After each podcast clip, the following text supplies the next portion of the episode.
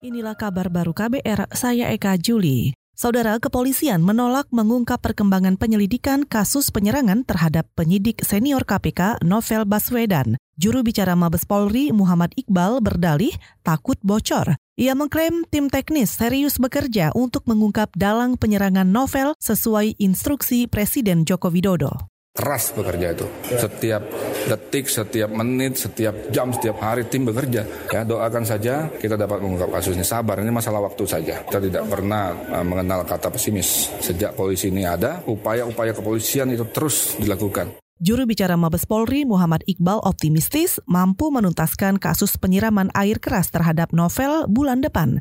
Saudara, tim teknis Polri terdiri dari 120 personil dari sejumlah unit. Tim ini bekerja mulai 1 Agustus 2019 dan diberi waktu 3 bulan untuk merampungkan tugasnya. Tim tersebut diketuai Direktur Tindak Pidana Umum Bareskrim Polri Niko Avinta dengan penanggung jawab Kabareskrim Polri Idham Aziz.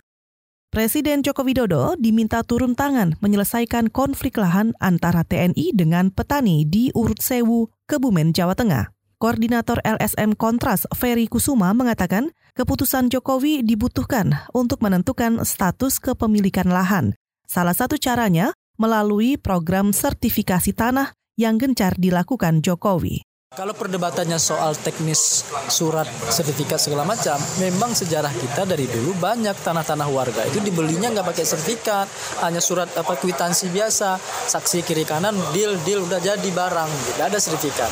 Nah Jokowi punya program sertifikasi tanah. Nah ini yang seharusnya dilakukan yang seperti ini ketika ada lahan konflik, ya kan ditarik sejarahnya, begitu. Nah warganya yang harusnya dibela. Koordinator Kontras Ferry Kusuma yakin intervensi Presiden Jokowi Jokowi lewat program sertifikasi lahan untuk menyelesaikan sengketa itu tidak melanggar aturan. Sebab secara struktural TNI merupakan institusi negara dan Jokowi bertindak sebagai panglima tertinggi. Ferry berharap ke depan TNI tidak lagi diberi ruang untuk mendominasi penguasaan lahan.